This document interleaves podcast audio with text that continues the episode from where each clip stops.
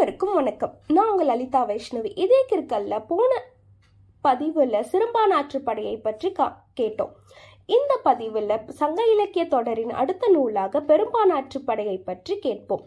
பெரும்பானாற்றுப்படை பெரிய யாழ் வாசிக்கும் பெரும்பாணரை ஆற்றுப்படுத்துவதாக அமைந்த நூல். பாணர்களை தொண்டைமான் இளந்திரையனிடம் கடியலூர் உத்திரக்கண்ணனார் ஆற்றுப்படுத்துவதாக பாடியுள்ளார். இந்நூலின் பாட்டுடை தலைவன் தொண்டை நாட்டை ஆண்ட தொண்டைமான் இளந்திரையன். இம்மன்னன் சிறந்த செந்தமிழ் புலவனாக விளங்கினார் மற்றும் புலவர்களை ஆதரிக்கும் வள்ளனாகவும் விளங்கினார். நற்றிணையில் மூன்று பாடல்களையும் புறநானூற்றில் ஒரு பாடலையும் இவர் பாடியுள்ளது சிறப்பு.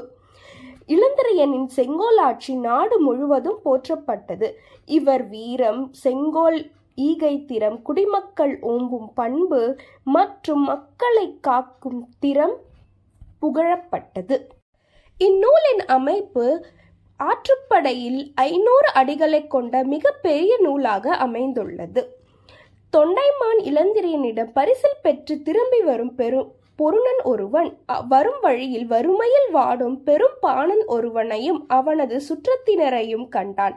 அவர்களிடம் வறுமை நிலையை கண்டு அவர்களை திரையனிடம் ஆற்றுப்படுத்துவதாக அமைந்த நூல் பெரும்பானாற்றுப்படை இந்த பதிவுல பெரும்பானாற்றுப்படையை பற்றிய அறிமுகத்தை கேட்டோம். அடுத்த பதிவுல பெரும்பானாற்றுப்படையின் நூல் விளக்கத்தையும் ஆசிரியர் மற்றும் நூலின் சிறப்பு செய்திகளையும் கேட்போம்.